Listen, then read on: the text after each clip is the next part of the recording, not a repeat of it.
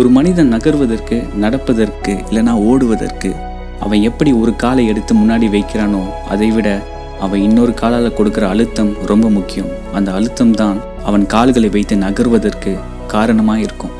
ஒருவேளை இன்னும் நகர்வதைப் போல இல்லையே எந்த ரிசால்ட்டும் இல்லையே அப்படின்னு நீங்கள் நினைக்கிற ஏதோ ஒரு விஷயத்தில் நீங்கள் கொடுக்குற அழுத்தம் சரியாக இல்லை.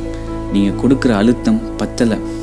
அழுத்தத்தை சரி பாருங்கள் நீங்கள் அழுத்துகிற விதத்தில் அழுத்தும் பொழுது நீங்கள் நேரம் எடுத்து அழுத்தும் பொழுது நீங்கள் சரியான விதத்தில் அழுத்தும் பொழுது உங்கள் நகர்வை நீங்கள் பார்க்கலாம் உங்கள் ரிசல்ட்டை நீங்கள் பார்க்கலாம்.